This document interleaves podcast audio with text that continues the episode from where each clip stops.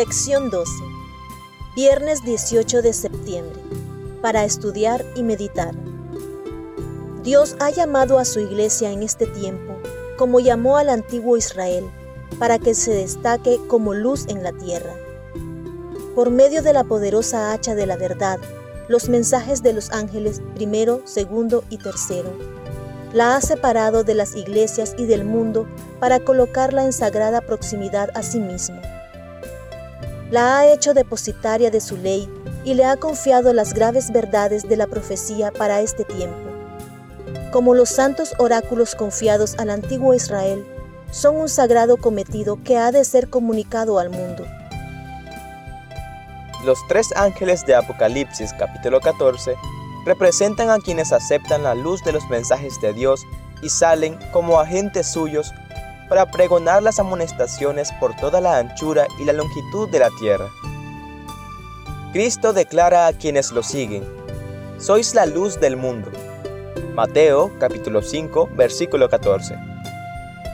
A toda alma que acepta a Jesús, la cruz del Calvario dice, He aquí el valor de un alma.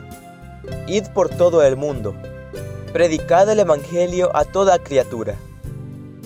Marcos capítulo 16, versículo 15. No se ha de permitir que nada estorbe esta obra. Es una obra de suma importancia para este tiempo y ha de ser tan abarcadora como la eternidad. El amor que Jesús manifestó por las almas de los hombres en el sacrificio que hizo por su redención impulsará a todos los que lo sigan. Cristo acepta con gozo los servicios de cualquier ser humano que se entrega a Él asocia lo humano con lo divino, con el fin de comunicar al mundo los misterios del amor encarnado. Sea este amor el objeto de vuestras conversaciones, de vuestras oraciones y de vuestros cantos. Llenen el mundo con el mensaje de su verdad y lleven ese mensaje hacia las regiones lejanas. Consejos para la Iglesia, páginas 86 y 87. Preguntas para dialogar. ¿Cómo identifican los mensajes de los tres ángeles de Apocalipsis capítulo 14 la esencia de la iglesia adventista del séptimo día? Piensa en el sábado y la importancia de lo que representa.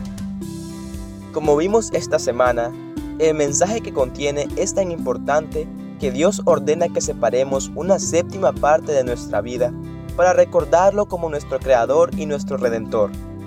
Además, a diferencia de un monte sagrado o una ciudad santa, no tenemos que ir al sábado para poder adorar. Cada semana, a aproximadamente 1700 kilómetros por hora, al menos cerca del Ecuador, nos llega el sábado.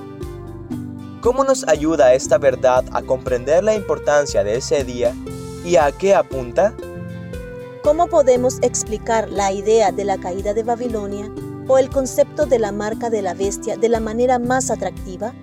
Es decir, ¿cómo podemos presentar estas verdades de la manera menos ofensiva posible, recordando que, a pesar de nuestros mejores esfuerzos, algunas personas se ofenderán igual?